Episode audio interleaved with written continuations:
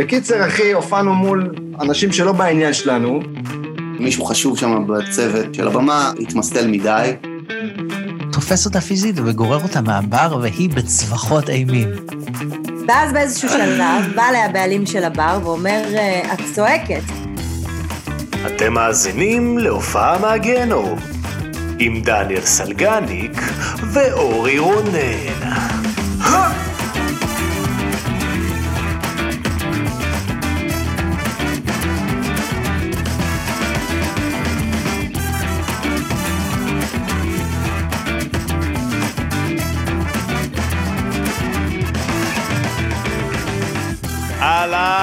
שלום, שלום, שלום. וכן תבואו לי בחלום, אה? יואו, בוא נסיים את הפרק עכשיו. מה קורה? אהלן, מעניינים, בוקר? טוב. עכשיו זה באמת בוקר טוב, פרק מוקדם, חברים. אנחנו רואים את האור יום סביבנו, מי שביוטיוב. כן, מה לא עושים? אנחנו לא, לא מקליטים? בדרך כלל כזה, לא מקליטים, זהו, אנחנו לא מקליטים בדרך כלל כזה מוקדם, נכון? זה אנחנו כזה שמונה, תשע, אחת עשרה צפונה. כן, אה, אבל כן, בגלל שאין לנו עבודות אמיתיות, אז אנחנו מרשים לעצמנו להקליט פרק ב-12 וחצי בצהריים. שלי זה מרגיש עדיין כמו בוקר, אבל בסדר. אתה היית מתעורר בדרך כלל, אתה יפח אשפה של בן אדם. פח אשפה שכמוני, אני משתדל באזור שמונה וחצי, תשע. אה, יש ימים של תשע וחצי גם, אם יצ- יצאתי או עשיתי משהו עד מאוחר. אה, האמת שאתמול הלכתי לישון באיזה שלוש, וקמתי בתשע. אני גם. אני מה זה שמח שאנחנו באותו מקום שם.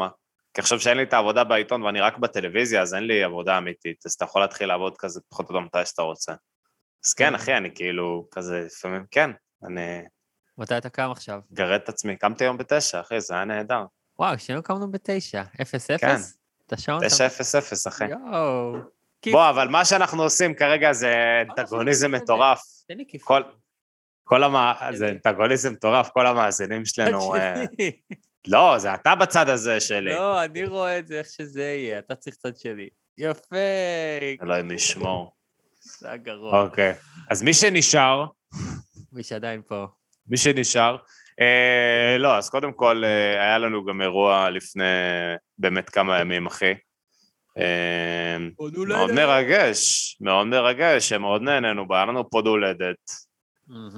פודקאסט יום הולדת live ראשון עם יאיה כהן אהרונוב ועם יוסי פיין. אה, היה סופר כיף, קודם כל אני רוצה, אני, יש לי שני סיפורים מהפוד הולדת, אה, כן, יש לך סיפורים. יש לי שני סיפורים, סיפורים מהסיפורים.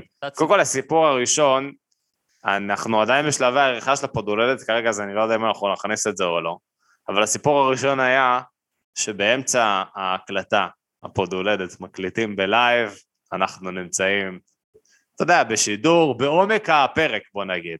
כן. ממש בעומק הפרק, ומי שלא היה בסלון בן דוסה, מי שלא היה בפוד הולדת, אה, אנחנו הקלטנו ביפו במקום מגניב שנקרא סלון בן דוסה, ויש ויטרינה על הרחוב, זכוכית שקופה, אז כל מי שעובר ברחוב יכול לראות אותן.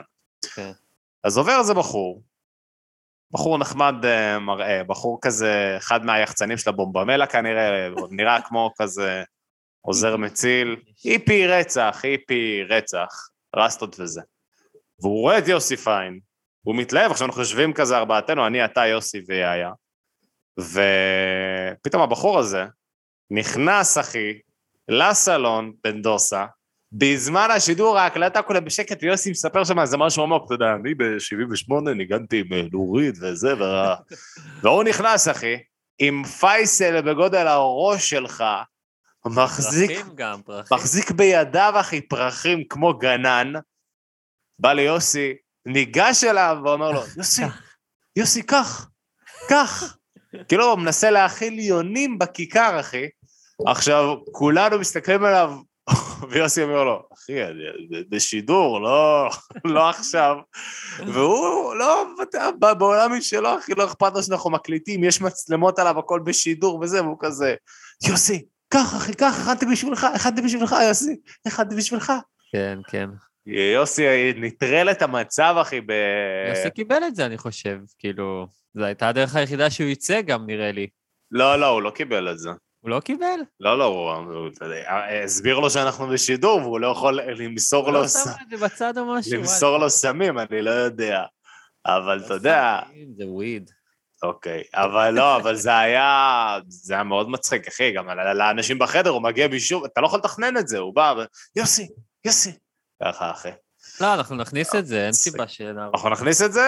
יאללה. כן, למה לא? אמרנו פרק זה. הזה בלי עריכות בכלל, כי אין זום, אין תירוצים. אז זה פרק. אז, אז נכניס את זה. הסיפור השני, זה אתה כבר אבל אתה יודע יודע. מה מצחיק? אנחנו כזה שני נו. מפגרים, כי אנחנו מספרים את זה עכשיו, כשהפרק כבר בחוץ, עד שישמעו את הפרק הזה עם מיכאל. יאללה, נו בסדר, מה זה משנה. אז מי שלא שמע את הפרק פוד הולדת, מי שלא שמע את הפרק פוד הולדת, מי שלא ראה בווידאו, אחי. כן, כן. לא כולם ראו בווידאו, אבל זה הצחיק אותי מאוד. והדבר השני שקרה, זה שאתה, אתה התעצבנת עליי קצת, אנחנו נותנים פה backstage ל backstage. אה, אתה קצת- את זה? כן, אתה קצת, אה, בצדק גם, אתה טיפה התעצבנת עליי, כי אני לא נשארתי אחרי, אני הייתי צריך לעוף. ברבע ל-11 היה לי הופעה עם דניאל סטיופין בכפר סבא. הוא עלה שם, אחי, לבמת סטנדאפ, ואני הייתי צריך לשבת ולראות אם הבדיחות שלי עובדות. ואיך שסיימנו הייתי חייב לטוס, אחי. קודם כל, איך שסיימנו עפתי לשירותים, כי הייתי צריך להשתין כמו אישה בהיריון, אחי. אני, אני רק מחכה, זה האירוע הכי מאושר בחיים שלי, ואני מחזיק את. מי שרואה בשידור, אני עם הרגליים ככה, מחזיק את השלפוחית, כאילו היא הסניץ' בהארי פוטר, אחי, אני תופס אותה ככה. רק שלא... לא לטפטף, אחי, על, על יוסי ויאיה באמצע שידור. ואז בסוף, אחרי שסיימנו, אז הייתי חייב לעוף, ואמרתי לי, מה, אחי, בוא תשאר וזה, כאילו, הפודולדת, וזה, אמרתי, אני חייב לעוף, אני חייב לעוף, התבאסתי על עצמי רצח, טסתי לרכב, אחי, לקחתי את הרכב, נסעתי באיזה 160 לכפר סבא, אחי, הגעתי להופעה, רבע ל-11, אני מגיע כולי מתנשף, ככה לדניאל סטיופין, אני מגיע אליו, אחי, אני פה. אומר לי, אחי, אנחנו עולים עוד איזה שעה, האירוע התעכב לגמרי. אני כזה, לא, איזה זין, יכלתי להישאר עוד שעה, אחי, עוד שעה בפודולדת, לעשות mingling ולדבר עם אנשים, ויצאתי זין. אז זה שלא נשארתי, אני מתנצל. בפני כולם, בפני קבל עם ועדה. זהו, אחי. כן, כולם חתכו נורא מהר, זה היה מוזר כזה, כמו חתונה שנגמרה, ואני נשארתי כלה בודדה עם אה, איפור מרוח על הפנים כזה, לבד עם עצמי. בכית המון, כן, זה היה אחרי מוזר. שגם דרכתי על הזכוכית של הכוס.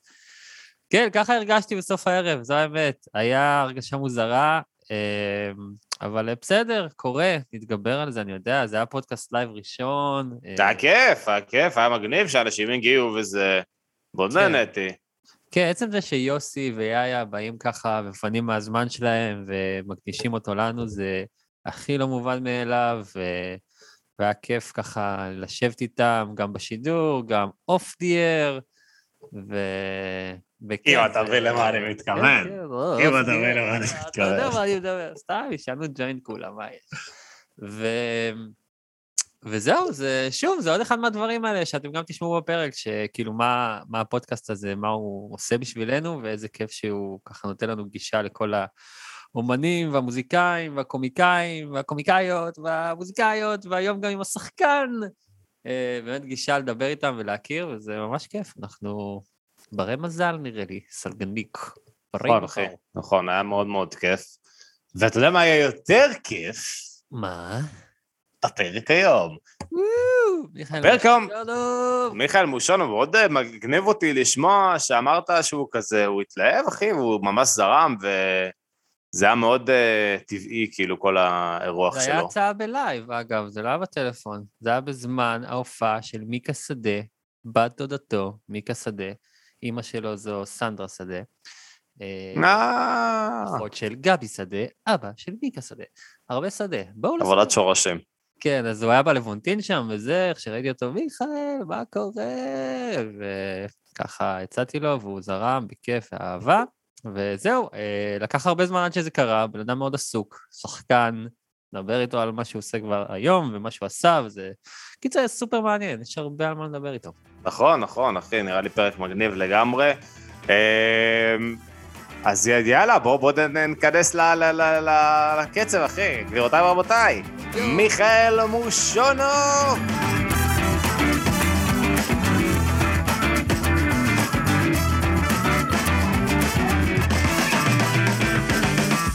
אז אהלן, בוקר טוב, מיכאל מושונוב. בוקר טוב, בוקר טוב, מה הולך? מה העניינים? כן, תשמע, זה. הפרק הכי מוקדם שלנו בתקופה האחרונה, בזכותך. זה- אז, אה, אה, זה כל כך לא מתאים לי שהפרק של- שלי יהיה הפרק הכי מוקדם, אבל אני זורם על זה. כך יצא, כך יצא. כי מה, אתה, כאילו זה מאוחר בלילה ומגניב. זה, זה בדרך כלל, אני לא יודע אם זה מאוחר בלילה, זה מגניב, אני חושב שזה רמה של אה, אורחים פשוט כזה, אתה יודע, זה, זה השעות שהם אה, מוכנים לשבץ אותנו. אני לא יודע מה קרה לי שהתחלתי להיות בשעות המוקדמות. זה כן, כנראה, אתה- שינוי- זה- זה כנראה שינוי. מה, איש של בוקר פתאום? נהיית איש של בוקר? פתאום, עכשיו זה ממש לא היה ככה רוב חיי. ופתאום התחלתי לקום נורא מוקדם, ו- ו- ולהוציא את הכלב, ו- ולהתעורר פתאום בטבעיות. אה, קיצה טבעית זה נוראי. בן כמה, אחי? יש לך 30 ואתה אמצע ה-30 כזה, נכון? יש לי 35, בדיוק. 35, עוד, בסדר, סבבה, כל עוד אתה לא מתחיל לרכב על אופניים ב-6 בבוקר ואתה יודע, כן, כן, אתה צודק. זה זה זה זה ה-point of no return. כל עוד האיקאה, אחי, לא במועדפים שלך, אתה, אתה בסדר, נכון, אני עוד אתה בסדר. לא שם, אני עוד סבבה. אני עוד בסדר. אז אה, מה קורה איתך בימים אלה? אתה נראה בן אדם אה, עסוק, לפי מה בימים רואה אלה-. תראה, בימים אלה זה ימים כאלה מורכבים שאני כל כך שמח שאני עסוק, כי עד לפני כמה זמן הכל בוטל וקורונה ועניינים. מהמם. ועכשיו אה, אני בתיאטרון חיפה כבר כמה שנים טובות, והפעם אני משתף פעולה עם אבא שלי, בפעם הראשונה על במה. אני משחק בקומיקאים של ניל סיימון בתיאטרון חיפה, לצד אבא שלי וברבא וסיגלית אה, ונועה המקסימות, ונורא נורא כיף לנו, כאילו קאסט כזה קטן ומצומצם, והצגה נורא מצחיקה, אבל בעיקר אה, מבלים בוון, זה, זה העניין. אה, סיפורים מהבן. בואנה, זה... אז, אז, אז, אז ב- בוון שלנו, של הקומיקאים, יש איזושהי החלטה ש, שזה מרחב, אה, זה מרחב אה, טיפולי, זה מרחב בריאותי, אסור לדבר, כי ברבא ישן. עכשיו, ברבא יש לו, יש לו ילדה בת שש, הוא אבא, שזה מאוד, זה מעורר השראה, הוא אבא בן 70 ו... כן, וואו. אה, אז אנחנו נכנסים שם למוד כמעט מדיטטיבי, וככה אנחנו עוברים את הנסיעות האלה בסבבה. אז מה קורה בעצם? כולם בשקט, כל אחד עם אוזניות או משהו, ו... כולם בשקט, כל אחד עם אוזניות. אה, מוני וברבא בדרך כלל רבים מי יושב בשוטגן. בדרך כלל זה ברבא, ואז מתחלפים, עוצרים באם הדרך. אבא שלי הרבה פעמים אוכל שם שווארמה, כן. ואני שותה שם כוס אה, תה, ואנחנו ממשיכים לנסוע. אז היום אנחנו, ממש אחרי שאני מסיים איתכם, אני נוסע לכרמיאל. איזה יופי. אתם, אתם עושים את ההצגות כאילו במהלך היום או בערב? בערב, בערב. ההצגה היא בדרך כלל בשמונה וחצי, לפעמים בתשע גם. ולפעמים יש שתיים, אז זה כזה בארבע וחצי ובשבע. נשמע נסיעות חלומיות, אחי, נסיעות של שקט מוחלט. שקט מוחלט, ואני מאזין שם לכל מיני דברים, אה, גם פודקאסטים וגם מוזיקה, והאמת שזה בסדר, זה, מה- זה עובר חלק. ועכשיו זה- אני, אני רואה גם נטפליקס שם, אצלך זה כיף. איזה פודקאסטים אתה מאזין? איזה... אנחנו לא מבקשים הרבה המלצות על פודקאסטים אחרים. אני נורא, אני נורא אוהב את, אה, נורא אוהב תחושות בטן, אוקיי, של מתן חכימי, זה ממש אה, כיף. אוקיי. אה, אני שומע, שמעתי עכשיו אה, משהו עם טרנטינו, ראיון שלו של איזה שלוש-ארבע שעות, שהיה עם ממש... ג'ו רוגן. כן, זה היה מצוין. כן. אה, מה עוד אני שומע שהוא מגניב? יש כזה כל מיני דברים של סרטים, כל מיני נרדים של סרטים של מארוול, אני- מאוד בזה. אמ, אוקיי, אוקיי. קונספירציות, מה יהיה בשלב הבא של מארוול. רגע, אתה מאלה שלה, אתה כאילו רואה גם את הסדרות עכשיו, זאת אומרת? אתה לא, בשלב אז הזה? אני חייב להגיד שהסדרות די אכזבו אותי, למרות אה, WandaVision שממש אהבתי, אבל כן, אני שם, אני שם, אני בחזית. חייב לראות את ה WandaVision הזה, אני ראיתי את ה... אה, איזה סדרה ראיתי האחרונה? אה, לוקי, Mm, שזה היה אחלה ממש. זה היה אחלה, האמת שלא סיימתי אותה. איכשהו בפרק שלוש נתקעתי באמצע, היה שם איזה one shot שהרגיש לי לא כל כך, אה, לא כל כך טוב, נורא התאמצו וזה הרגיש לי כזה קצת Power Rangers פתאום. לא, שאני, לא שיש לי משהו רע נגד Power Rangers, אני מאוד אוהב Power Rangers, אבל אה, משהו שם לא הסתדר. מעניין. זה באמת כשאתה רואה סרטים, כאילו, אתה יודע, אני, אני לפעמים נזכר בתקופה שלפני שהייתי מוזיקאי, והייתי שומע מוזיקה ופשוט שומע מוזיקה ונהנה, והיום כשאתה שומע מוזיקה אתה גם נהנה, אבל אתה גם כזה שומע את כל הדברים הקטנים. אז נכון. איך החוויה שלך בתור שחקן שאתה רואה סרט או סדרה, כאילו, איך אתה חווה את זה? אני ממש קהל קהל, אני מתנתק מה, מה, מהפוזיציה שלי כשחקן או כמוזיקאי, גם כשאני מאזין, ואני הרבה פעמים אה, פשוט אה, קהל מאוד פשוט וטוב, אני חייב שאני נורא מפרגן. ולא בק... ואנשים לפעמים חושבים שזה כאילו נעשה באיזשהו משהו לא, לא כנה, אבל אני, אני עושה לעצמי את כל ההנחות שאפשר כשאני צופה במשהו, לא אכפת לי מה continuity, לא אכפת לי מה... איך עשו את זה, כאילו אני, אני נשאב לתוך הדבר. והרבה פעמים כשאני צופה גם במארוול או בדברים, או ב Star Wars נגיד, שאני שמתי איקס על זה מאז הסרטים האחרונים, אבל כאילו, הרבה פעמים אני, אני ממש משתחרר מהכל, ואפילו חוזר, אה, חושב על עצמי בתור אה, ילד בן 13, איך הייתי מגיב לזה, אם הייתי רואה נגיד את ספיידרמן האחרון עכשיו, כשהייתי בן 14, איך הייתי מרגיש, אני כאילו ממש מתמסר. אז הרבה אנשים כאילו קשה להם נורא, אה, כשאני מחליף את הכובעים האלה, כי זה נראה להם כאילו אולי, וואי, הוא מתלהב מדי, שזה קצת מוזר, איך הוא אוהב, גם, גם במוזיקה, איך הוא אוהב כל כך הרבה ז'אנרים, אבל אני, אני חושב שגם, בעיקר בהיפ-הופ, יש איזו אחריות מסוימת, אתה צריך לשמוע הרבה ז'אנרים בשביל uh, למצוא את הסמפלים, בשביל למצוא את ההשראה. אז אצלי זה תמיד היה פתוח כזה, ולאנשים זה היה נראה קצת מוזר, איך, איך כל כך הרבה דברים uh, מגניבים אותי, אבל uh, זה מה ששומר את התשוקה. רגע, היית ספיידרמן האחרון? ברור. מה אתה, מה אתה אומר? אני הייתי ממש מבסוט על זה. גם אני, אחי, אני, היה שם הרבה חבר'ה שבאו מטרשטוק וזה, אבל אני... קודם כל היה מדהים, ראיתי את זה ב-yes planet בראשון. גם אצלך היה, היה תגובות מטורפות של טובי מגווייר ו... היה צרחות כשהם חזרו, כשראו את כולם. אוי, מה אמרתם לי? אוי, סליחה, ספוילר. אבל עדיין תלך לראות. כן, ולכולם. מי שבעיקר מדהים שם זה וויליאם דה פור, וואו, הוא פשוט מדהים. בסרט הזה, וואו, בכלל, יש שם דברים מגניבים בטירוף, והם הם עושים עבודה, הם עושים עבודה טובה עם, עם, עם העניין הזה של, ה, של הקומיקס. כן, נכון, יש overload, וכן, כבר יש overdose גם, אבל אני עדיין חושב שזה מנוהל טוב, שזה עשוי טוב, שזה מרגש, שזה מדבר על כולם. אני חושב שהם נהיו מומחים, ראיתי את זה גם, ב, היה את זה גם ב Endgame, וגם אם אנחנו כבר צוללים פה, אחי, ל inside baseball של החנונים של החנונים, אני חושב שהיה פה את ה... היה את זה גם ב Endgame והיה גם בספיידרמן האחרון, שהם נהיו מומחים לקתרזיס, שהם הצליחו איכשהו ממש, אחי, לזקק את, ה, את הטילים המונחים האלה של הסיפוק לעבר הקהל, לדעת בדיוק בדיוק מה אתה רוצה לגעת לך, כמו דיקור סיני, אחי. אתה מאוד צודק, וזה מדהים. מאוד קשה לעשות את זה. הנה, ב Star Wars הם נכשלו בגדול. כן. כי, כי בסופו של דבר עומד שם בן אדם שהוא נורא נורא אוהב את החומר שבו הוא מתעסק, וזה העניין. קווין פיין. כן. מגניב לגמרי. אורייט. כן.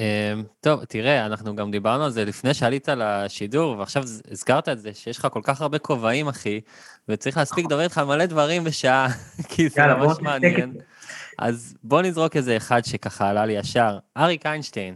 אריק איינשטיין, וואו. קודם כל, שים לב, רגע, אני עכשיו יכול להזיז את המצלמה, תראה, אתה רואה את זה? וואו, איזה יופי של פוסטר. אגב, הסיפור, סיפרתי פעם את הסיפור מאחורי הפוסטר הזה? לא, אבל תספר. לא נראה לי. כן, לך בטוח לא, אבל... לא נראה לי סיפרת, אבל בפודקאסט. בקצרה נורא, ואז אני נחזור אליך.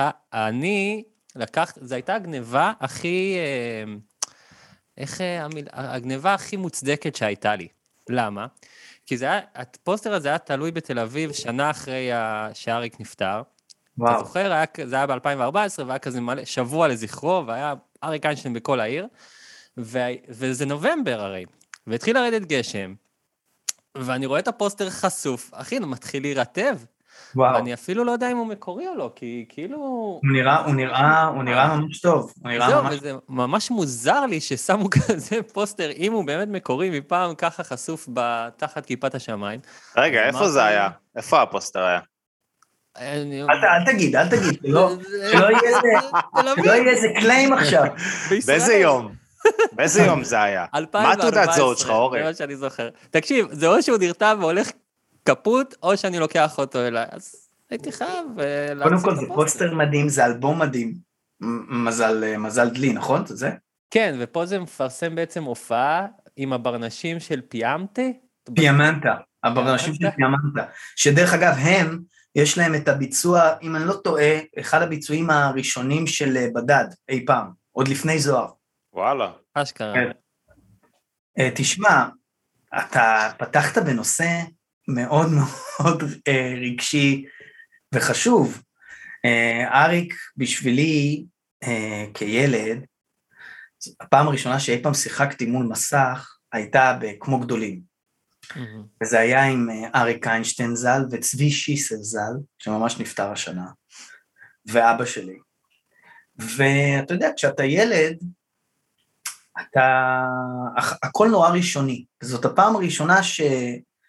שממש ביימו אותי, נתנו לי נתון משחקי, זה היה בקליפ של יש לי אח קטן, והייתי צריך לשחק אח גדול שמקנא באחיו הקטן, ואני זוכר שממש אריק ושיסל ואבא שלי, ממש הסבירו לי איך להיכנס לתחושה הזאת, והייתי בן ארבע. וואו. ז- זאת הייתה הטבילת אש הראשונה שלי אי פעם מול מצלמה. אה, כמה שזה נשמע מטורף והזוי. ואריק הפך עם השנים באמת להיות אה, כמו אח גדול בשביל אבא שלי, והם היו חברים מאוד מאוד טובים. אבא שלי תמיד היה בא אליו, והם היו בעיקר מדברים המון המון זמן בטלפון על ספורט. ואני חושב שככל ש... ככל שהתבגרתי, התחלתי להריץ את אריק יותר ויותר. וכשעברתי לניו יורק ב-2011, אה, התחלתי לאסוף תקליטים ישראלים בקטע קיצוני, דווקא כשעברתי לחו"ל. ו- ונהייתי אובססיבי לתקליטים של אריק, וחיפשתי בכל חנות שמצאתי איזשהו תקליט ישראלי. וכשהוא נפטר זה היה יום מאוד קשה בשבילי, ואני חושב שבמידה מסוימת זה היה הרגע שהחלטתי שאני רוצה לחזור הביתה. כי היה לי איזו סצנה כזאת שישבתי ב- ב- ב- בדירה שלי שם, וראיתי איזשהו live feed של ההודעה הקשה הזאת, וראיתי את אבא שלי שם, וראיתי את, את, את כל הדבר הזה, וזאת הייתה מין אה, תחושה מאוד קשה שאני, שאני ממש אה, רואה בה כ, כ, כסוג של אה, רגע, רגע של משבר אישי גם, מעבר לדבר הכללי, והחלטתי מאותו רגע שאני חוזר הביתה להיות עם המשפחה. ואני חושב שהאיש הזה נתן לי הכי הרבה השראה, בין, בין האנשים שנתנו לי הכי הרבה השראה, א' כל הוא היה שחקן ענק מעבר לזה שהוא היה זמר ענק וצניעות ותמיד בשותף, תמיד ביחד, תמיד היה לו איזה דיאלוג. וכן, הוא נתן השראה מאוד מאוד גדולה לאלבום של כהן את מושון ימים ארוכים שיצא ב-2016. כן. אנחנו, אני כזה, בדיוק התחלתי לראות עליו את האלבום, אמרתי איזה מגניב, ואז ראיתי פיטר רוט שם וזה, שגם היה פה. כן. 21. כן. ו, אמ, ובא לי לשמוע אותו כזה, התחלתי לשמוע קצת, ואז אמרתי, לא, לא, לא, אני אשמע אותו מההתחלה עד הסוף, כמו שצריך, נראה לי, כן. זה מגניב, כאילו מחווה כזה לאריק והיפ-הופ, ו... והיה, זה התחיל עוד. לפני, כהן אה, עשה ביט באלבום, אה, באחד האלבומים שלו, אה, ש- שסימפל את ארץ ישראל.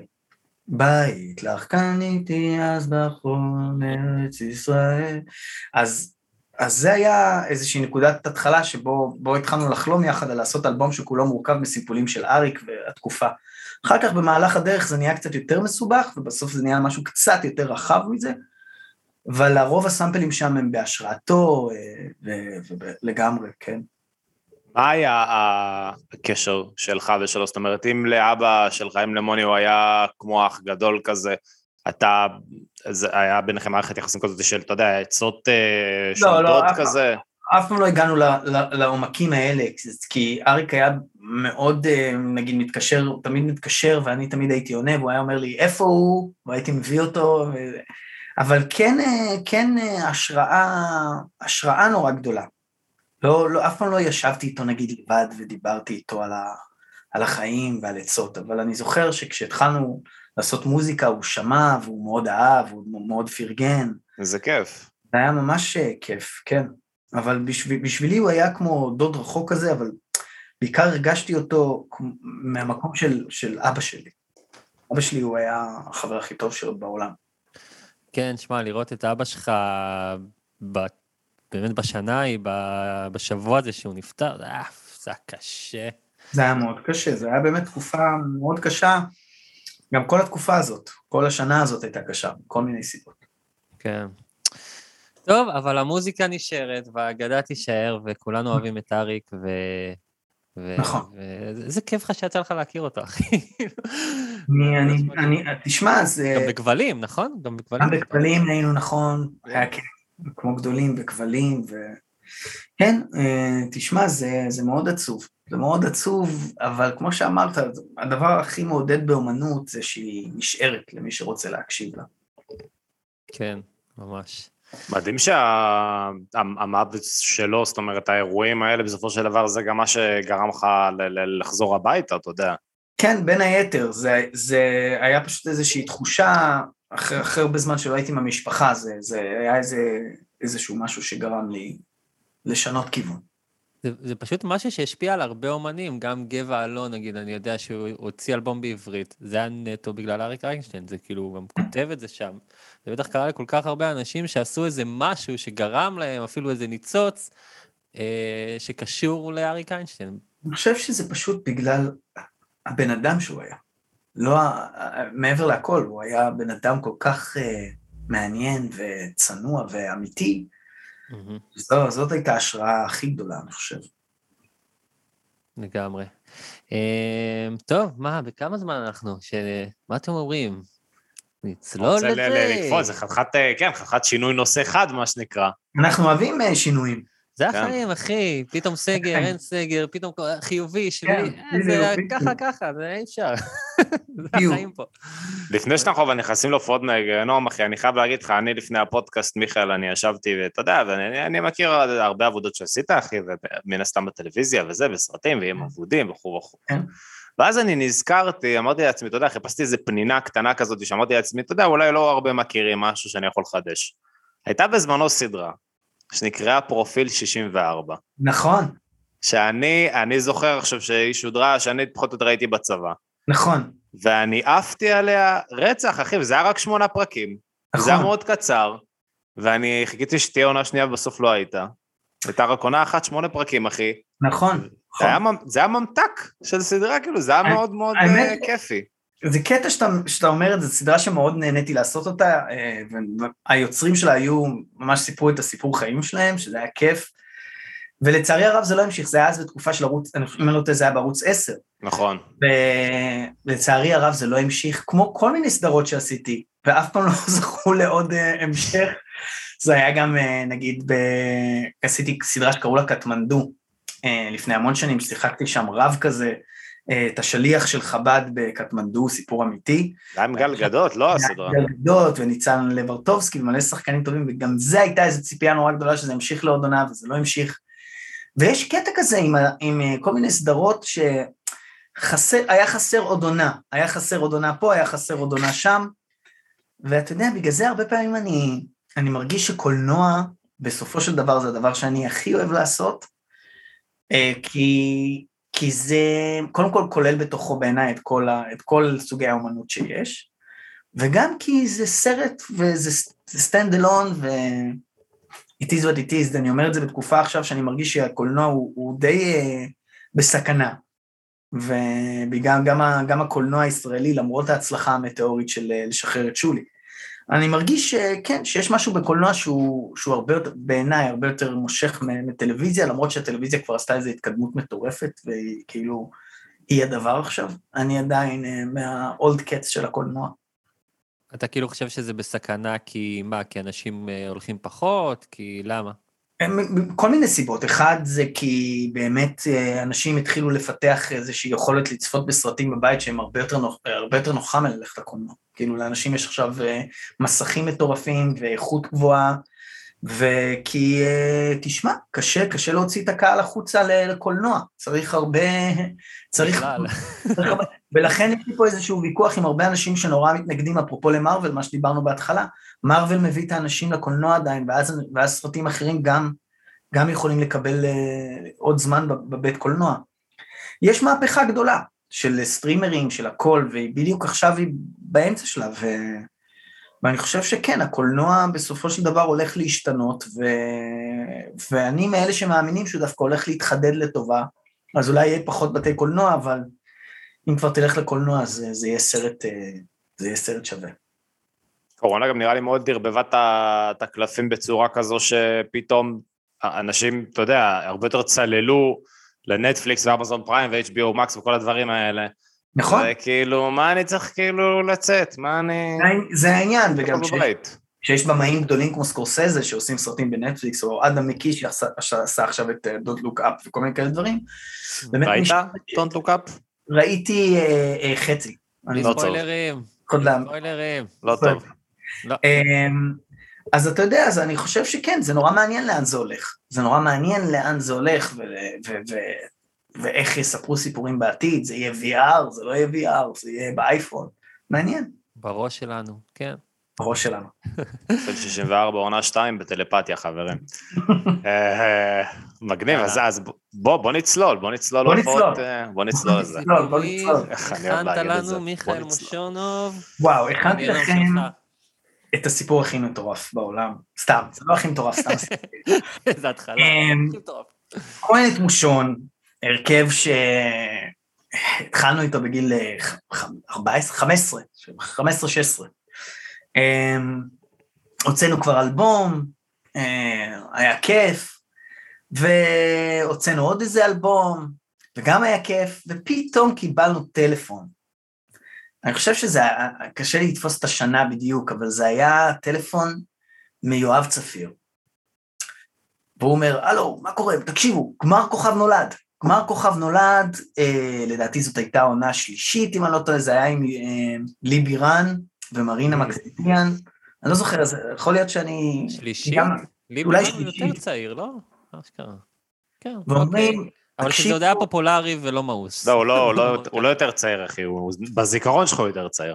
או שהוא סתם נראה כמו... אני חושב שזה היה או שלישית או רביעית, והיה שם בוודאות הופעה של לינט והופעה של מרינה. לי בירן היה שם, היה שם עוד בחור... אה, ג'אקו? לא, ג'אקו לא היה שם. בועז מעודה? אה, לא, לא, לא. אה, הוא זכה, בחור כזה, אז תרים נרים כוס יין, מה הוא שר? אה, ישראל ברון. לא, ברור. הוא מכר לי את הגיטרה שלי. הוא חמוד נורא. והיה להם שם נאמבר שלא ייגמר לי הלילה. שיר מטורף, ואתה יודע, וכנרת והפקה. ויואב צופיר, וה, והגמר לדעתי היה נגיד ביום אה, רביעי או משהו כזה, ויואב צפיר התקשר אלינו ביום שישי. ואמר, תקשיבו, אנחנו רוצים שיהיה איזה קטע שאתם תציגו את השופטים. ואמרנו, מה? כן, תציגו את השופטים, זה, זה כל העולם הולך לראות את זה, זה באמת עוד היה כשזה היה כאילו מביאים קהל live של איזה עשרת אלפים איש, אני לא יודע מה. וואו. כן. בכנ- בכנרת, ואנחנו מבינים שאנחנו חייבים לעשות את זה בשביל, בשביל הג'וב, ובשביל uh, להמשיך לעשות קליפים, היה חסר לנו בדיוק כסף לעשות קליפ, ואמרנו, טוב, בוא נלך על הדבר הזה. עכשיו, אנחנו מבינים, אנחנו מבינים את העניין, אנחנו מבינים מה קורה, אנחנו מבינים שאנחנו הולכים עכשיו להיות בפריים טיים מול כולם, שאנחנו גם הרכב כזה שהוא מאוד לא היה פריים טיים, אמ, ואנחנו צריכים לכתוב שורות על אה, היי, הנה צדי המגניב, תעשו לו רעש, והנה גל אוחובסקי, והנה זה, והנה זה. ואנחנו קולטים שזה פדיחה. שזו פדיחה ענקית. עכשיו, אנחנו גם מבינים שאין לנו ברירה אלא לעשות את זה. טוב, אנחנו נוסעים בוון לכנרת, ואנחנו קולטים שהשיבוץ שלנו גם הוא בטיימינג הגרוע בתבל. כאילו, הם בדיוק שלושת המתמודדים מסיימים, זה לא ייגמר לי הלילה, זיקוקים, פף, פף, פף, ועכשיו אנחנו אמורים מה, מהשיא הזה לעלות לבמה ולעשות אה, ראפ דרדלה על כל שופט. איי. אני אומר לעצמי, מה עשינו? מה עשינו? לאן נכנסנו?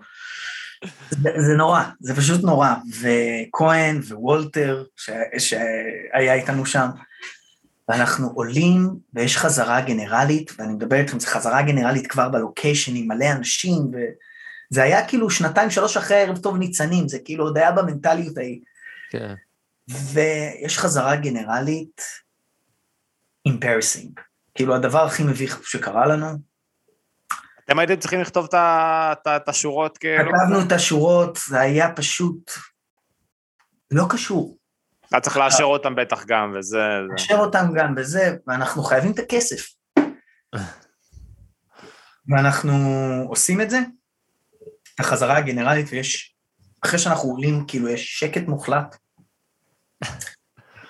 ואנחנו, ואנחנו חוזרים לוון, ובוון אני מתחיל לחשוב מחשבות לא טובות. אני מתחיל לחשוב, אולי יקרה משהו קטן, כאילו סוג של מיני תאונה, ו, ונגיד שנתפס ל, לי הצוואר ואנחנו לא יכולים לעשות את זה, ו, ואני באמת יודע, קולט שאני הולך, א' כל באמת להביא את הלהקה, הלהקה הזאת לא הייתה קשורה לזה. זה לא היה, כהן ראשון לא היו קשורים לדבר הזה.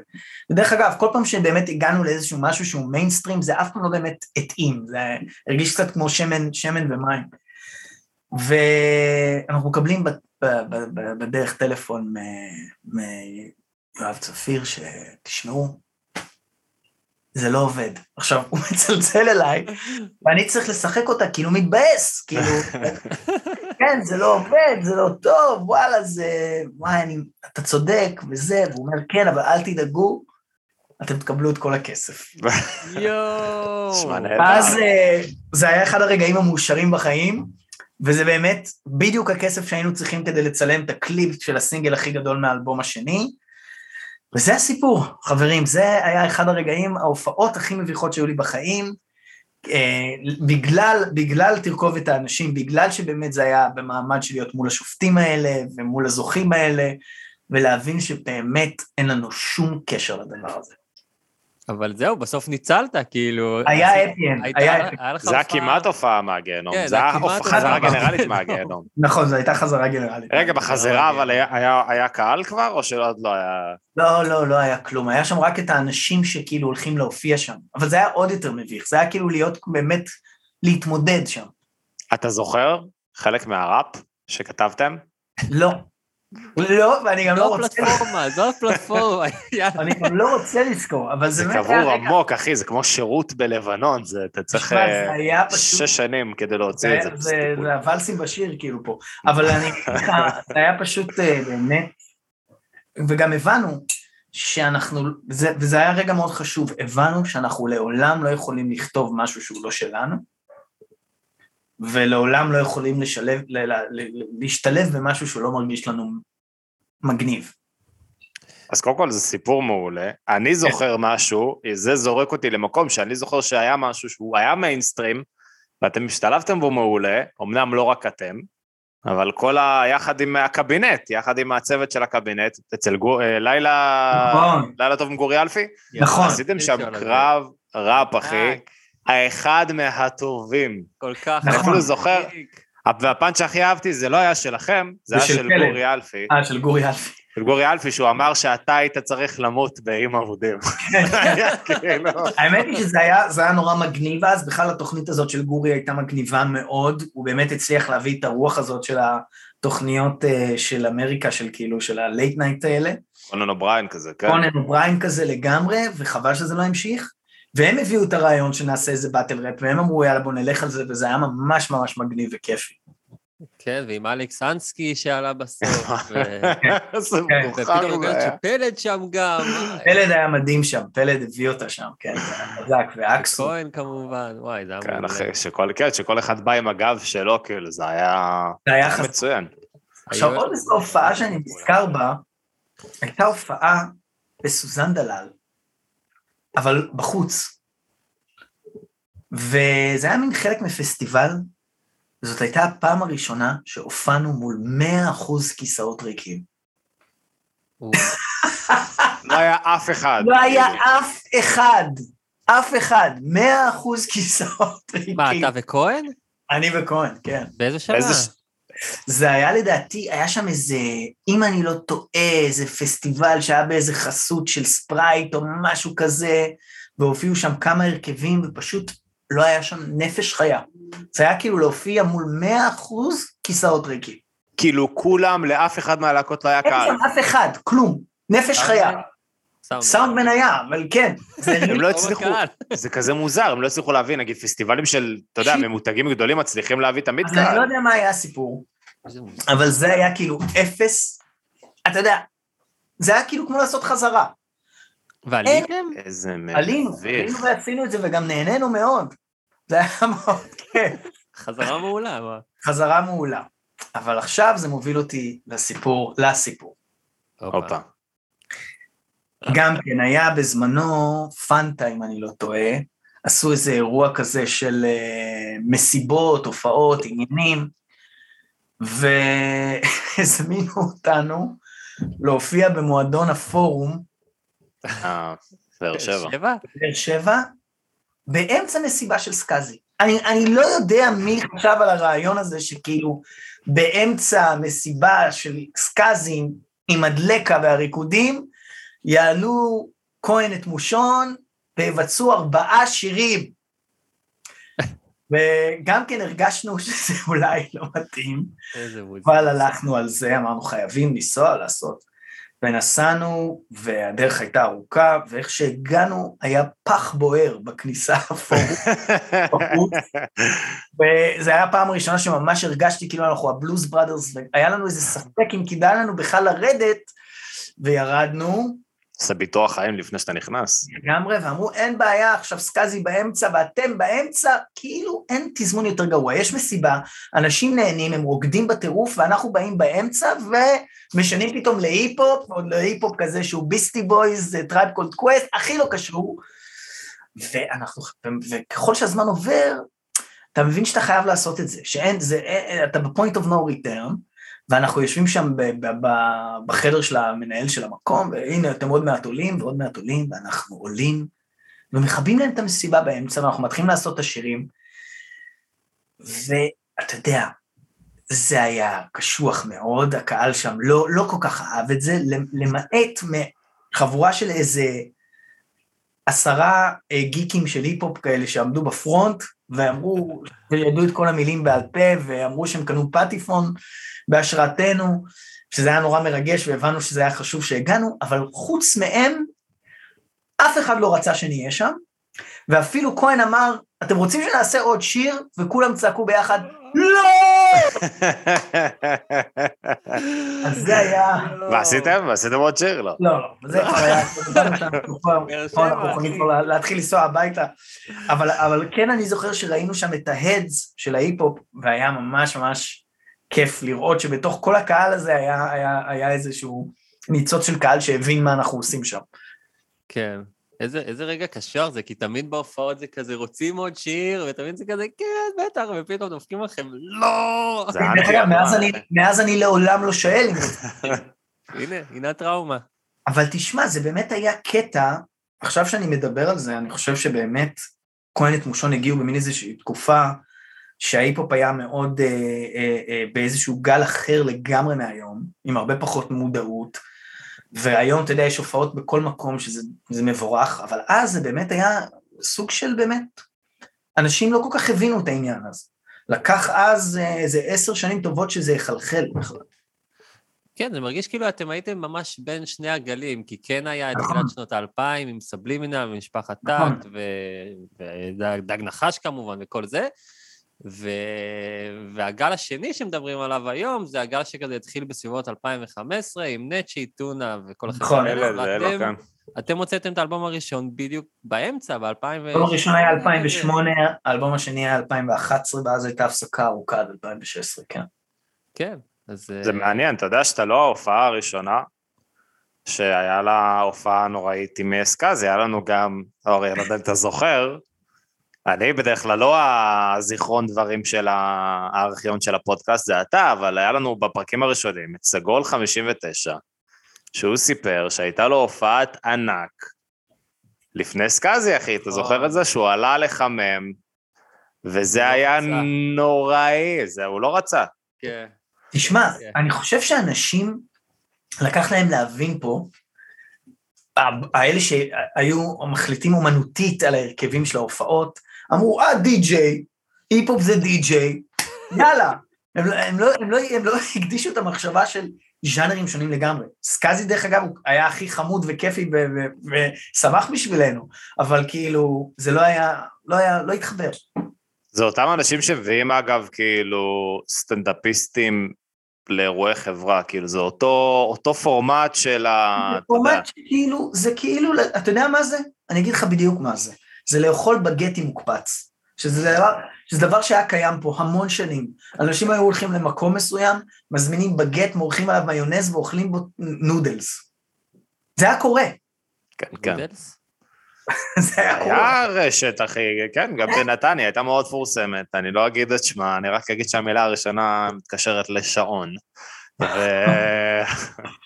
כן, אחי, זה מה שהיא הייתה עושה, הייתה סופר פופולרית. כן, זה דבר שהיה קורה פה הרבה, והרבה פעמים, גם בעניין של אה, אה, אה, אה, להיות אה, אה, עוצר של אירועים כאלה או אחרים, ש... עוצר, יפה, אהבתי את ה... אהבתי שדרגת אותם בשש מעמדות שונות. כן, זה היה מה זה, תערוכה אומנותית פתאום נהיה. כן, לגמרי, אני העוצר של הפורום, מה זאת אומרת? אני קובע איזה ראפר יידקר כל שישי, מה? לגמרי, לגמרי. זה על חיותי. זה דידי העוצר שלנו. אה, אבל מה, אם דיברת מיינסטרים קודם, היה לכם גם אה, עניינים ב-MTV אירופה, נכון? היה איזה משהו. היה איזה משהו? היה איזה משהו, קראתי. אולי לא של מושון, אולי, אולי, אה, מה היה שם ב-MTV אירופה? אקזיט? לא. לא, לא, לא, לא זוכר. לא זוכר MTV? לא. אני זוכר שביימתי קליפ ל-Garden City Movement, שזכה, ב... אני ו- ולאל ומעיין טולדנו, איזה שיר? ל-Move On, אה, וואו, אחד המוכרים. וזה זכה בקליפ ב-MTV, זה מה שאני זוכר, MTV. מגניב. אוקיי. כמובן את עדן הראל ואת כל התקופה לפני, זה גם MTV אני זוכר. כן, זה שהיא הייתה שם. אמ, אוקיי, מה, יש לך עוד איזה משהו שהכנת לנו? תראה, יש איזה עוד סיפור קטן שדווקא קשור לעולמות התיאטרון. יאללה. זה לא היה. לנו. הופה, זה עוד לא היה לנו. זה ההופעה, אני, אני גם, מאוד- אנחנו גם מאוד שמחים שבאת בקטע הזה, בכובע הזה, כי אני חושב שלא היה לנו עדיין שחקני תיאטרון, נכון? לא היה לנו, באופן כן. כללי, היה לנו כאילו סטנדאפיסטים וזמרים. לא, כמוהו לא היה. לא היה. לא היה. אז אני, אז אני שיחקתי בהצגה בתיאטרון אורנה פורט, זו הייתה ההצגה הראשונה ששיחקתי בה. אה, צבעים בחול קראו להצגה, זה סיפור חייו של נחום גוטמן. זאת הייתה הצגה ש... של... לילדים בעצם. ו... וטיילנו איתה הרבה בכל הארץ, ובאמת נוסעים, ואתה יודע. ובהצגות האלה אתה יוצא בחמש בבוקר וחוזר באחת אחרי שתי הצגות. והיה איזה פגרה מסוימת. ואחרי הפגרה חזרנו, ו- ואני בא לארון, יש מין ארונות כאלה ש- שהם כמו כזה שמסיעים ציוד, זה ארונות מברזל ענקים כאלה. ואני פותח ואני לוקח את הבגדים שלי. ואני שם לב שבנעל שלי, וזה תקופתי, זה שנות ה-30 או אני לא יודע מה, ואני שם לב שבנעל שלי יש כל מיני ניירות, כל מיני ניירות בתוך הנעל, ואני אומר, מה זה הניירות האלה? נורא מוזר, מה, מישהו דחף לי ניירות לנעל? ואני, ויש, ויש כבר איזשהו לחץ להתלבש, אומרים לך צלצול, בתיאטרון אומרים לך צלצול ראשון, צלצול שני, צלצול שלישי. ואני כבר מתחיל להיות בלחץ להתלבש, ואני הופך את הנעל, ואני קולט שיש לי שם קן של עכברים. אה, מתוך הנעל שלי יוצאים נגיד איזה ארבע עכברונים קטנים כאלה, יואו. ומלא נסורת, וכאילו, כאילו קיננו לי בתוך הנעל. ואני מבין שאין לי ברירה אלא לא ללבוש את הנעל עכשיו בהצגה התקופתית. והנעליים היחידות שיש לי זה נעלי ג'ורדן כמובן, אל ג'ורדן ש... שקניתי כי אני ראפר אה, מתלהב. אני אני שחקן סבסה, סתם. בדיוק, ואז אני אומר, אני אומר, מה אני עושה? כאילו, זה תקופתי, איך, איך, ואני חייב לעלות עם נעליים. ואני פשוט עושה הצגה של שנות ה-30, עם נעליים של אר ג'ורדן, והולך על זה עד הסוף. הפעם הראשונה, זאת הפעם הראשונה שהבנתי שגם The show must go on, וגם שאין מה לעשות, כנראה הזיגזוג הזה, ההחלפת כובעים הזאת, תמיד תרדוף אחריי, היא תיכנס איכשהו ל... היא תזגזג בין העולמות. מישהו? הגיב לזה? כן. כן. לא, אף אחד לא הגיב לזה, זה לא עניין אף אחד. אף אחד? מצחיק, אני זוכר שקראתי ממש דווקא משהו ב- בגלריה באותו סוף שבוע, כן. על אה, בדיוק אותה הצגה, ואמרו שההצגה הייתה נהדרת, פרט לנעליים. למושונוב הצעיר, מושונוב השחקן הלא אחראי שהולך עם הנעליים האלה. שפגע, כן, שפגע באותנטיות ואמינות ההצגה, ומנע, כן, שזה זוג נעליים שעשה כל כך הרבה נזק. ובאותה, אתה יודע מה היה כתוב באותו עיתון? על הפוסטר של אריק איינשטיין על הפוסטר שנגנב. שנגנב. אורי, זה מצחיק אותי שאתה אתה כאילו, אתה גנבת פוסטר יקר, ואתה מתייחס לזה כאילו הצלת פומרניאן, אחי, אתה אני- כזה... אני מרגיש שזה הגניבה הכי מוצדקת בעולם, חברים. אתה- צודק, אתה. צודק. אתה צודק לגמרי. אין ספק. ואתם יודעים אפילו מי ראה אותו? יצחק קלפטר בכבודו ובעצמו. את הפוסטר. הלכתי וואו. למסגר את הפוסטר ב... נו, אה, הקפה שהם תמיד יושבים שם? תעזור לי, מיכאל. כסית? כסית? כסית, כסית זה הישן, זה עדיין קיים? באבן יושב? גבירול. אבן אה. גבירול, מאה ומשהו. ברטה. לא, אתה מדבר על אה, כתר המזרח? כתר המזרח, בדיוק. כן. זה- זאת מסעדה שנסגרה כבר. איזה באסה. כן, אז ב-2013-2012 היא הייתה פתוחה. היא הייתה פתוחה, בטח, הייתה 11, פתוחה 12. לפני שלוש שנים. אה, 14 בעצם, כן. אז, אז הלכתי שם לחנות מסגרות, ואז כן, ראיתי יש שם- את יצחק יש שם- יושב, יש שם בדיוק. נכון. אז. הראיתי לו, והוא ממש כאילו... הוא מאוד כן. אהב את זה. במסעדה הזאת יש גם את, אה, את ה- אחת העטיפות של אריק צילמו שם. אחת נכון. העטיפות. כן. נכון, לאלבום שלו איתו, עם קלפטר נכון, בשנות ה-80. מעניין. יושב על הגדר? Hmm, כן, יש מצב. כן? צריך להסתכל על זה. יס, יס, נכון. אה, בכלל, אחי, יש לך איזה חיבה עזה לדברים תקופתיים, נכון? אתה כאילו... מאוד. נראה לי, בא לי לשאול אותך, אם היו נותנים לך שנה, לחזור בזמן לאיזה שנה מסוימת במקום מסוים, מה, איפה היית רוצה להיות?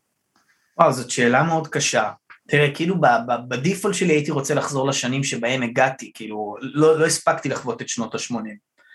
אבל אה, אני חושב שהייתי נוסע לשנות ה-60 ב- לרמלה, לאיפה שאבא שלי גדל, כי אני לא יודע אם אתם יודעים, אבל הייתה שם שנות ה-60-70, היה שם סצנת אה, רוקנרול מטורפת. בטח, להקות הקצב. איזה קטע מוזר זה, שאתה זה- חושב על זה עכשיו. זה קטע מטורף. זה קטע זה מטורף. כמו שאני אגיד לך, תקשיב, בשנות ה-90 בנהריה היה מטאל, אחי, אתה לא מבין, זה כאילו מאוד זה מאוד... אה, כזה. אני אגיד לך. למה, כי, כי המקומות עוד לא התקבעו, עוד לא התקבעו, ורמלה היא באמת עיר מטורפת, תחשוב, יש שם הכל. ו- וכנראה ש- שזה קטע שהיא נהייתה בירת הרוקנרול, כאילו אי אפשר להבין את זה בכלל. אז definitely לשם, לראות כל מיני להקות כמו Gerry and Pacemakers וכל מיני להקות 60's משוגעות שהגיעו לפה דווקא קצת אחרי התהילה שלהם, נראה לי שלשם זה, זה היה יכול להיות חוויה מטורפת, או ב, ב, לאמריקה, כאילו לנסוע לשנות ה-60, לעשות שם איזשהו סיבוב. אבל שנה, תגיד אחי. שנה, אתה צריך לבחור שנה, אני אני אדייק. שנה. אחת, אה, שנה אחת, אז אני אומר 69. או, היית מחליק עם האר ג'ורדנס, אחי, על הבוץ בוודסטוק. בדיוק, מרטי מקפליי אה, עד הסוף. יואו, 69 לגמרי. אבל אני גם, תראה, אבל הכל אצלי התחיל בכלל באמת מאיזשהו מקום של אספנות, ובאמת זה היה תקליטים, ודרך אגב גם פוסטרים זה דבר מאוד נחשק, וכל מיני דברים שכאילו יש להם איזשהו משהו ישראלי אה, ישן, זה מאוד קורץ, קורץ אליי. אז נגיד, היה לך באמת את הסדרה המעולה שלקחת בה חלק, ומעניין, אה, אה, אם אתה יכול לספר לנו איך זה קרה, בטח קיבלת את ההצעה הזאת ומאוד שמחת, של אה, נבלות. וואו, אה, סדרה טובה. זה היה קטע. אה, אה, מי שביים את זה זה דרור סאבו, והוא ביים כמה שנים לפני איזה סרט שנקרא No Exit, אפרופו אקזיט שהייתי מנחה שם. אז הם לקחו את, אה, את כל המנחים של אקזיט ועשו איתם סרט. ונורא אהבתי את דרור, ואחרי כמה שנים הזמינו אותי לאודישן לסדרה הזאת. ואני ביקשתי לראות, ידעתי שהוא שם, ואמרתי, אני מבקש לפגוש אותו, כאילו לעשות את האודישן מולו. ולמזלי הם הסכימו ועשינו את האודישן, וזה היה תפקיד מאוד חשוב, בהפקה מאוד, מאוד אה, יוקרתית. אה, א' כל כי הוא באמת, זה היה תפקיד שקצת הוציא אותי מאיזשהו טייפקאסט אה, ליהוקי מובהק, וגם באמת כי היה שם שחזור תקופה בין הטובים שעשו. אה, אני אפילו צילמנו באולפני ג' ג' ממש לפני שסגרו אותם, שם ברחוב. אולפנים? ג' ג'. זה אוקיי, האולפנים שהיו מול קולנוע תל אביב. אוקיי. אה, כבר סגרו אותם כאילו אחרי? היום כבר זה כבר בדרך להיות מלון, זה כבר הרבה זמן סגור. Mm. אבל זה היה מין הפעמים האחרונות שעוד ממש צילמו שם, וזאת הייתה חוויה נפלאה, באמת נפלאה. כן, מה, הצנות שחוזרים כאילו לעבר, שרואים אותך ואת עוז זהבי, זה כאילו... כן, ו- עשוי טוב, אחי. זה היה זה. היה מצוין. כן, זה היה כיף, זה היה כיף. ב... דרך אגב, גם באיים אבודים בשחזור תקופה היה כיף, כי פתאום, פתאום אתה רואה את הדברים האלה לייב, כאילו היה בית והיה לך פתאום זיפ, ובתוך הבית יש אה, שוקולית מפעם וזיפ מפעם, אז הדבר הזה גם מאוד עוזר לך להיכנס ל-state of mind של הסצנות, של התקופה, ואפרופו זה, עכשיו ראיתי את הסרט של אה, פול תומאס אנדרסון, Licorice Pizza, Mm. והוא ממש, יש שם שחזור תקופה מטורף, וזה סרט מדהים. טוב, יש לנו מלא המלצות בפרק הזה, אהבתי. מי כן. שבבידוד, תהנו, חברים. לגמרי. אה, יאללה, מגניב. אה, ככה, לקראת סיום, סרגניק, Backstage נביא אותם? Backstage, Backstage, יש לנו Backstage. שאלות, יש לנו את. הקבוצה של הלה פמיליה שלנו. החבר'ה האדוקים, כן, וואו, מאוד. וואו, וואו, אז יש, כן. אה, הכינו לך שאלות אה, מבעוד מועד. מדהים. הם משוגעים, אוקיי. אז ככה, יאיר צוקרמן שואל, כן. אה, שתי שאלות. אחרי יותר מעשור של פעילות במסגרת כהן אין מושון, עת מושון, הוא אפילו הדגיש את כן. העת, כן. אה, וגם בתיאטרון ובכלל במשחק, למה אתה מתחבר יותר? וואו, זאת שאלה קשה, תמיד יש לי איזה דיאלוג פנימי, אה, איפה אני שם את הזמן והלב שלי, אה, וזה קשה. אני חושב שהיום, אחרי המון המון שנים, אני מבין שאני לא יכול לחיות בלי אחד מהדברים האלה. מוזיקה בשבילי תמיד הייתה איזשהו משהו מאוד אישי ורפואי, אה, מבחינת מה שזה עושה לי לנפש ומבחינת מה שזה מרגיש לי, בעוד אה, אה, משחק זה כמו יותר מקצוע ו... ואיזשהו משהו קצת, קצת לפעמים יותר מחייב מבחינתי, גם בגלל ההיסטוריה שלי, מאיפה שאני בא, ואני חושב שזה פשוט תלוי בפרויקט ובאנשים שעובדים איתם. אני יכול לעשות הצגה או סרט וממש להרגיש אה, בחוץ, ואני יכול לעשות אה, הצגה וסרט ולהרגיש הכי עמוק, לצלול עמוק, וזה תלוי בדרך כלל באנשים, ואותו דבר עם מוזיקה.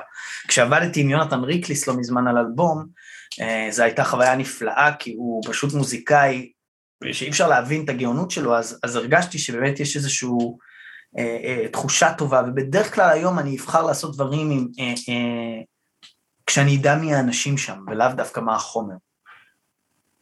אורייט, אורייט. ושאלה שנייה, האם הראפ התפתח לפני או במקביל לחיבור עם כהן? הראפ התחיל אה, לפני. אני הייתי ילד היפ-הופ בכיתה י', רגע, התחפשת? לאמינם? התחפשת לאמינם? הייתי מאלה שהולכים ל- לחנות, כאילו, ל-Madman בסנטר, וקונים שרשראות וחולצות פוטבול, מכנסי אקסבו היה לך? נכנס, כן, הייתי, הייתי. שם, הייתי חזק, בטירוף של. שב"כ, בטירוף של סבלימינל, הייתי עמוק בתוך זה, ואז קרה הרגע המכונן שהתחלתי להקשיב ל-Peace da Family, הלהקה של אדם סנדרסון, אה, עם מש שהיה די-ג'יי ואילם וולמן, והרכב מטורף שהיה כאילו וואו, אה, קרמזל, אה, ש, שנתן לי המון השראה ובעצם אה, גרם, חשף אותי לסוג אה, נוסף של היפו. ואז הפגישה עם כהן התחילה אצל עוד איזה חבר שהיינו עושים כל מיני שירים לכיף, וזה מהר מאוד הפך להיות די ברור שזה הולך להיות היפ-הופ והיפ-הופ כזה. באיזה גיל נפגשתם? צעיר ממש? לא הייתם ילדים מ-15, כאילו. 15. ו-15 כבר התחלתם להריץ ולהקליט דברים, ונכנסתם לזה full time. כן, מגניב, אחי. הסינגל האחרון שהוצאת כביכול, כאילו זה חלק מפרויקט, אבל אני מאוד אהבתי, גם את הקליפ, זה המלחמה האחרונה, נכון? משירי נכון. חנוך לוין. נכון. זרוק לנו מילה מה קורה שם. וואו, זה, אחותך. זה, היה, זה היה חתיכת חוויה. זו פעם ראשונה שלקחתי טקסט אה, כתוב ועשיתי ממנו שיר אה, היפ-הופ, אה, יוזמה מטורפת של אה, אבנר אה, גייגר ושל שאול בסר שהפיק מוזיקלית. פעם ראשונה שאני משתף אה, פעולה עם אחותי עלמה שדה שהיא זמרת אופרה שחיה בברלין שנים. וזה היה מין אה, שיר כזה שהוא הרגיש קצת אה, פעם ראשונה באמת איזה זיגזוג של העולמות, משהו שהוא גם נורא תיאטרלי, ומצד שני כן נתנו לו איזושהי אדפטציה של סוג של היפ-הופ, אה, וזה היה, זאת הייתה חוויה טובה, אה, טקסט מטורף של חנוך, ולעבוד עם עלמה, שלמרות שזה היה בשלט, בשלט רחוק, זה היה מאוד מספק וכיפי ומרגש, וזה אלבום שלם שנקרא מילה שלי, ויש שם שירים עם אה, שאנן סטריט, ועם יוסי צברי, ומלא אנשים טובים, וממש מגניב. ממש שווה לשמוע. alright, alright, ככה, אז יאללה, לפני סיום ממש, יש לך... אני מת לך לבוא להצגה מתישהו, באמת, לא הייתי בהצגה יותר אז זהו, אז. אז אם אתם רוצים, הקומיק, המק, הקומיקאים זה עכשיו ב, בתיאטרון חיפה, באתר של תיאטרון חיפה יש את כל התאריכים, אנחנו די מסתובבים בכל הארץ, פחות בתל אביב, אה, אבל ממש כיף, תחפשו תאריכים, ממליץ לכולם. גם באמת, אה, אה, יש, יצא אלבום כבר די מזמן, ב-2019, עם יונתן ריטליס, שאני מזמין את כולם לשמוע, זה נקרא רדיקלים חופשיים. וגם שמח להגיד לכם שאני ממש כרגע בשלבי סיום של אלבום נוסף, חדש, עם מוזיקה ממש חדשה ומרגשת, שהפיק ושותף שלי ולסיפור הזה עומר ג'ו נווה, שהוא הפיק את האלבום של פורטיס ושל אלישע בנאי, והוא איש מוכשר ומקסים, אז אה, זה הדבר הבא שאתם תשמעו בקרוב מאוד. אלבום סולו שלך? לא, זה אלבום משותף, אלבום משותף. אה, איתו? שלך ושל עומר ג'ו נווה, כן. אחי. כן. כן, הרבה דברים, הרבה דברים. כן. שיהיה במזל, מתי יוצא? יש כבר אה, יעד או ש... עוד, עוד אין עוד יעד, אבל כשיהיה יעד, אני אעדכן אתכם. אוקיי. סגור. אח שלו. אה, מגניב, מגניב. אה, מיכאל, היה אחלה פרק, היה כיף. היה אני- כיף לדבר איתכם, תראה את הדף, אני שמח שהספקנו... הספקנו, זה נראה כמו שליפים של שיעורי בית בכיתה ד', אחי. הספקנו לעשות את זה. הספקנו לדבר על הכל, באמת היה מעניין וכיף ומעשיר. ויאללה, אפשר לשמוע אותך כמובן בספוטיפיי וביוטיוב ובכל. מקום ששומעים מוזיקה. אה, לכו סלגני, תראו הצגות, לכו תראו כן. הצגות, תיאטרון כן. חיפה, חפשו, חפשו ב- ב- בגוגל, ותודה לכל מי שהקשיב לנו. אפשר תודה, ל- לשמוע תודה. אותנו בספוטיפיי, אפל מיוזיק, פורנאפ, שופרסל וכל הפלטפורמות. יש לנו את הקבוצה שלנו, הבקסטייג', קורים שם המון דברים מעניינים, תכנסו. מיכאל מושלום, גבירותיי ורבותיי, תודה רבה לכם, נתראה שבוע הבא. תודה, תודה אחי. רבה. להתראות.